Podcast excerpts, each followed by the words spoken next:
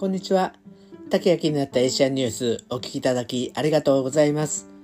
この配信では3分でちょっと気になるアジアのニュースを紹介します。提供は竹セブに住んで人生が変わったラジオです。今日はフィリピン。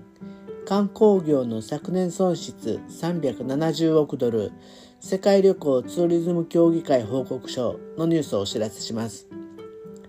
マニラ新聞によりますと、世界旅行ツーリズム協議会 WTTC がコロナ禍による2020年の世界各国観光航空業界への影響について報告書をまとめ2日発表しました。フィリピンの観光航空航空業界における昨年の損失額は370億ドルに達し約190万人が失職したということです。3日付の AG 新聞マニラ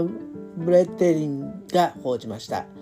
えー、報告書によると370億ドルという、えー、フィリピン業界の損失額はフィリピンの国内総生産 GDP に占める観光航空業界の貢献度を19年比で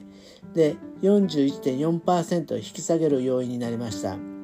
国内観光客による国内旅行関連支出は同35.5%減り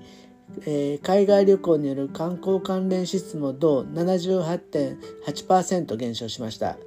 フィリピンの観光旅行業で働く労働人口は19年に950万に達していましたが2000年には20年には760万人に減少しており約190万人が失職。業界労働者の人口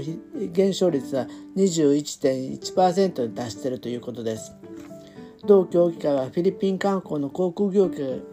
航空業界が再び復活するには国内旅行などの人気モデリティを高める必要があると指摘ワクチン接種完了者の入国審査などにおける特別待遇レーングリーンレーンの開設など、えー、対策を実施することを勧告しています。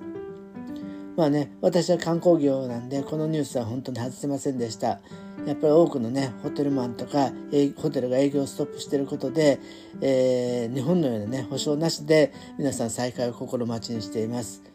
一方でね、えー、同じ同じ日の新聞で、同じ別のページで、ヨーロッパのえー、観光が復活の兆しを、えー、出してきたっていうことで、ワクチン接種がやっぱり限りだけに、フィリピンでも日本でもね、あの、進んでほしいなっていうふうに思ってます。この配信では、あれこれアジアのニュースを仕入れて雑学ネタになる配信をしています。ぜひフォローして、日々の小ネタにお使いください。お聴きいただきありがとうございました。